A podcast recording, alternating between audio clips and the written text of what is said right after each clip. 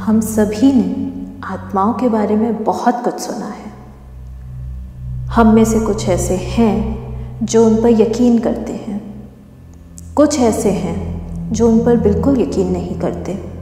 और बहुत कम ऐसे हैं जिनका आत्माओं से सामना हुआ है, जिन्होंने उन्हें एक्सपीरियंस किया है।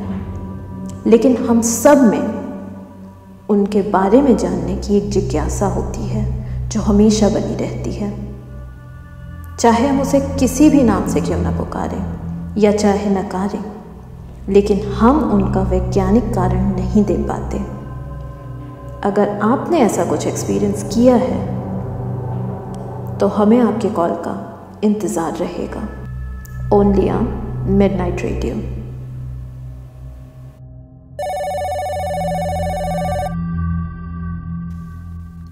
hello हाँ हम किससे बात कर रहे हैं? मैं शिवानी शिवानी कपूर लुधियाना से। हाँ हाँ और शिविका कपूर। आ, दो लोग? हम दो लोगों से बात कर रहे हैं। हाँ शिविका भी आपको हेलो बोल रही है। हेलो शिविका। आप बताइए क्या आप मानती हैं आत्माओं को? शिविका बोल रही है? कि सब कुछ यहीं रहता है। बस कुछ लोग देख पाते हैं और कुछ लोग नहीं। ओके तो आपके साथ ऐसा कुछ हुआ है? हम लोग तो काफ़ी दिनों से अपनी बात शेयर करना चाहते थे लेकिन आपकी लाइन बिज़ी रहती है। अगर आज भी फ़ोन बिज़ी रहता तो हम अपनी बात कभी शेयर नहीं कर पाते। ओह thank you so much Shivika.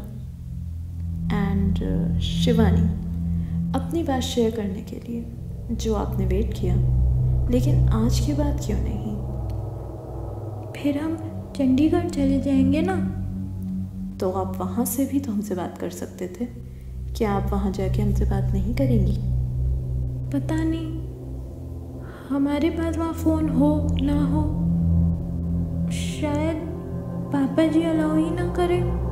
Allow ना करें? लेकिन क्यों? उनको हमारा किसी से बात करना पसंद नहीं है ना?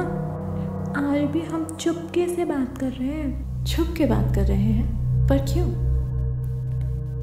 क्या? हाँ हाँ हाँ शिविका कह रही है पहले अपनी बात शेयर करो फिर बाकी बात बाद में करना। ओके श्योर प्लीज़ कंटिन्यू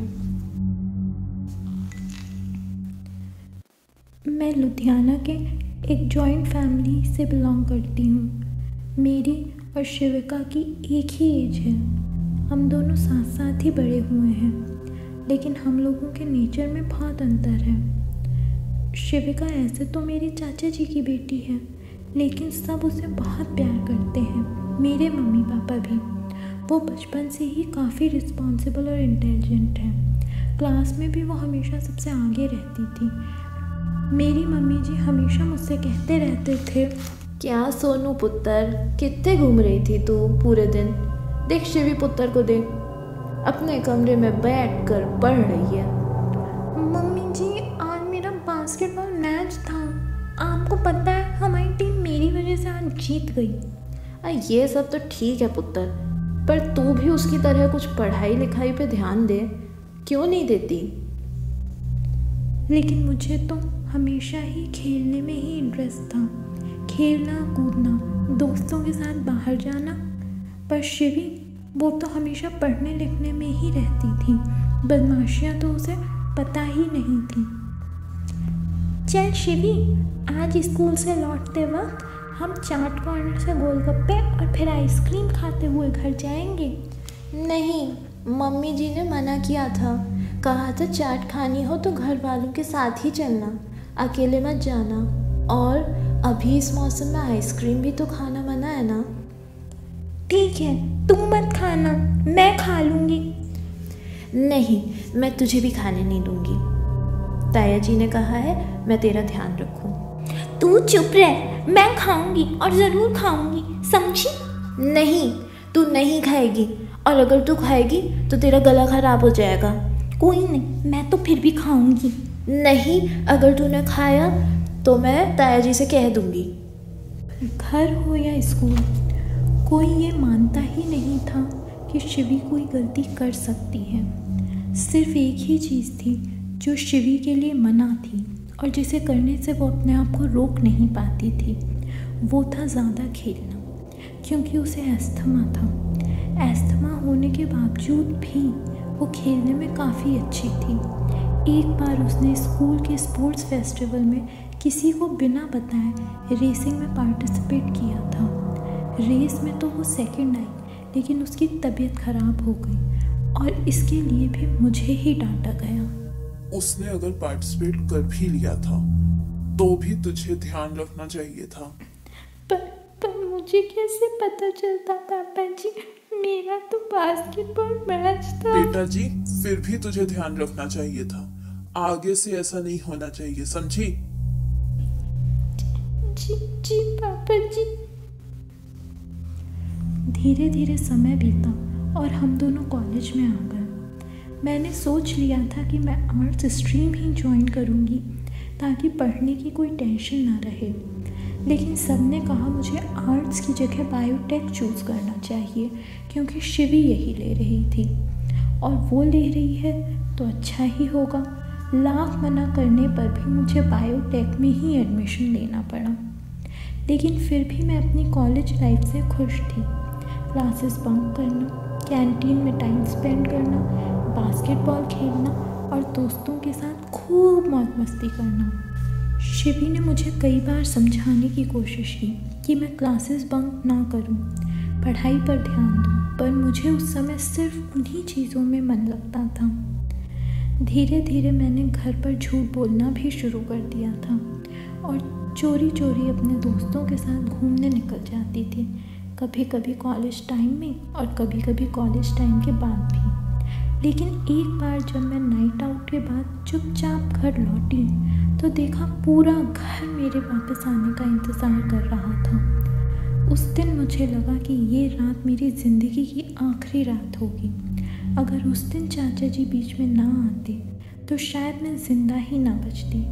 मैंने पापा जी को इतना गुस्से में इससे पहले कभी नहीं देखा था। घर में इतना टेंशन होने की वजह से मुझे बहुत बुरा लग रहा था।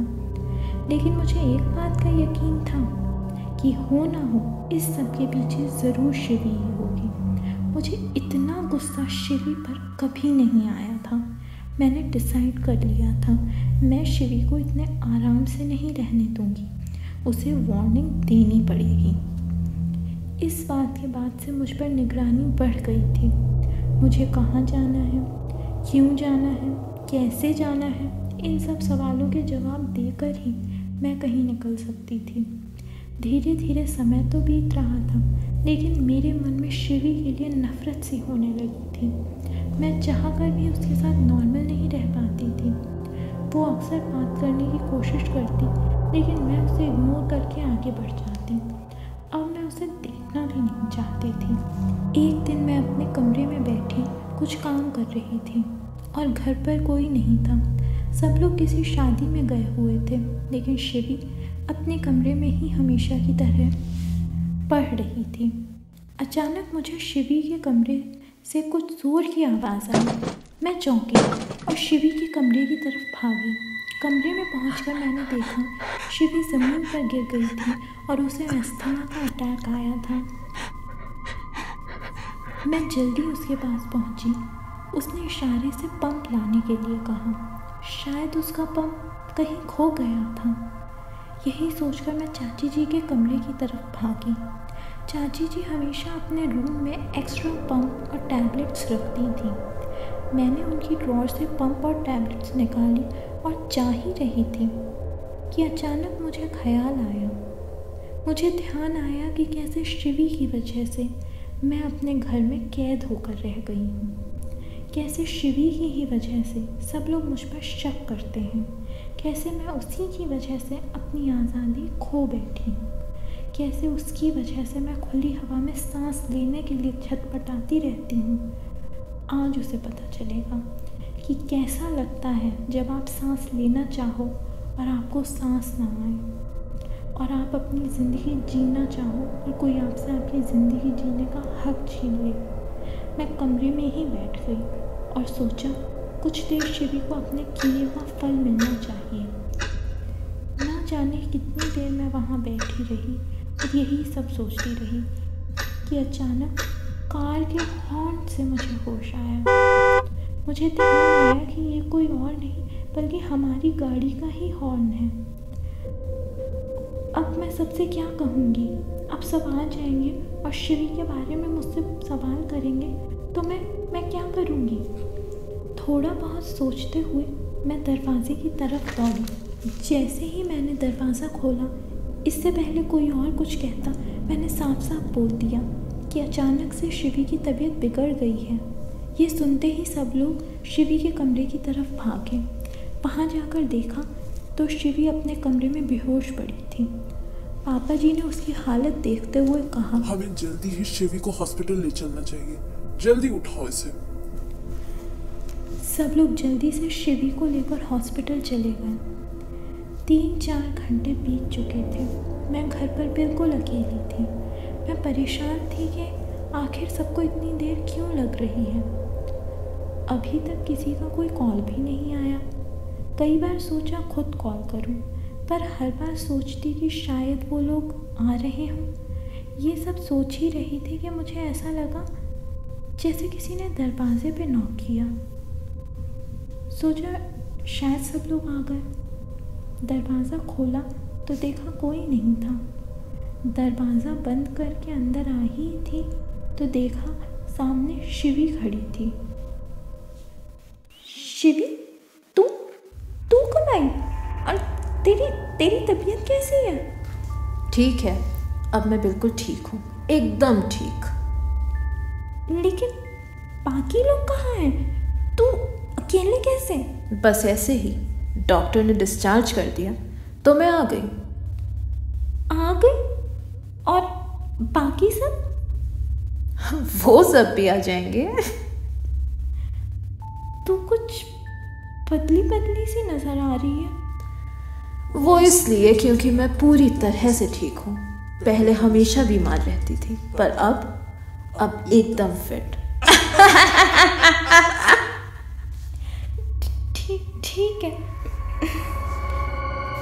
चल अब तू ताया जी को फ़ोन कर। कह दे कि शिविका आ गई है। आप भी आ जाओ। इसमें फ़ोन करने की क्या ज़रूरत है? वो लोग आ ही रहे होंगे। नहीं। मैंने कहा ना उन्हें फ़ोन कर। फ़ोन कर! लेकिन लेकिन क्यों? तो तू नहीं करेगी? हाँ नहीं मतलब ज़रूर। ज़रूरत नहीं है। मैं इससे पहले अपना सेंटेंस पूरा कर पाती। एक जोरदार चाटा मेरे गाल पर पड़ा। वो चाटा इतना ज़ोरदार था कि कुछ देर के लिए मेरी आँखों के आगे अंधेरा छा गया। मुझे मुझे यकीन नहीं हो रहा था कि शिवी ऐसा कुछ कर सकती थी। बोल नहीं करेगी तू? शिवी की आँखें गुस्से में लाल हो रही थी। हाँ हाँ अब अब भी करती हूँ। कुछ देर घंटी जाने के बाद पापा जी ने फ़ोन उठाया। हेलो। हे, हेलो पापा जी हाँ पुत्र। पापा जी शिवी। बेटा जी वी वी हैव लॉस्ट इससे पहले मैं कुछ समझ पाती फ़ोन कर चुका था और मेरे सामने शिवी खड़ी मुस्कुरा रही थी। ज़िंदगी में पहली बार उसे अपने सामने देखकर मुझे उससे डर लग रहा था बहुत ज़्यादा डर। क्या कहा ताया जी ने? मैं मैं कुछ मैंने कुछ कहने की कोशिश की पर पर कुछ नहीं बोल पाई। क्या कहा उन्होंने? उन, उन्होंने उन्होंने कहा हमने तुम्हें खो दिया है।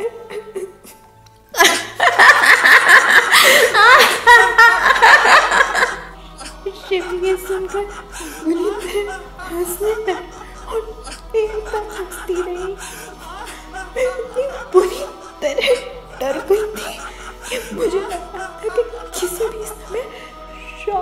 मारे मैं मर जाऊँगी। कोई बात नहीं जब ताया जी आए तब तू उनसे कहना मैं तेरे साथ हूँ। समझी? समझी या नहीं? गुड। इस, बात को तीन साल बीत गए हैं। मैं वही करती हूँ जो श्री कहती है। कई बार माँ पापा से बात कोशिश की, पर कोई नहीं समझता शि- शिवरी कहती है। मैं सबको यकीन दिलाऊं कि वो हमारे साथ है। कहीं नहीं गई है, लेकिन लेकिन मैं क्या करूँ? कैसे समझाऊं? कुछ समझ नहीं आता। इसलिए पापा जी मुझे चंडीगढ़ ले जा रहे हैं साइकेट्रिस्ट को दिखाने। शिवी कह रही है शिवानी? फ़ोन पे किससे बात कर रही है? वो वो वो शिवी ने कहा था कि हमें भगवान पागल लड़की अब वो नहीं है जा चुकी है। नहीं नहीं पापा जी वो है वो है दे, देखिए वो आपके पीछे